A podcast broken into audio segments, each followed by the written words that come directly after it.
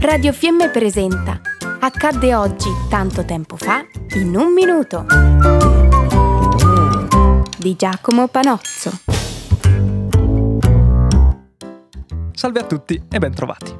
Oggi parliamo di un avvenimento relativamente recente, però molto sconosciuto, la guerra russo-giapponese, scoppiata proprio l'8 febbraio 1904. Dovete sapere che la Russia ha un problema che l'attanaglia sin dai tempi della sua nascita. Il fatto di non avere uno sbocco sui mari caldi.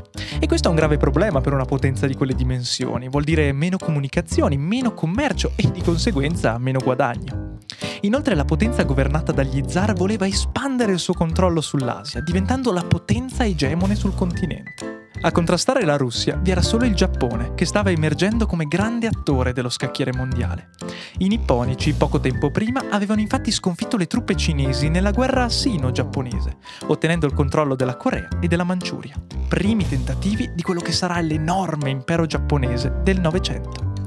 È proprio sul controllo della Manciuria che Russia e Giappone si scontrarono. La guerra durò un anno, fino al 1905, ed ebbe un esito sorprendente. Non solo il Giappone infatti riuscì a vincere, ma lo zar, per le forti pressioni del popolo, particolarmente scontento a causa delle pesanti condizioni di vita dovute alla guerra, fu costretto a concedere la creazione della Duma, un Parlamento eletto a suffragio universale maschile.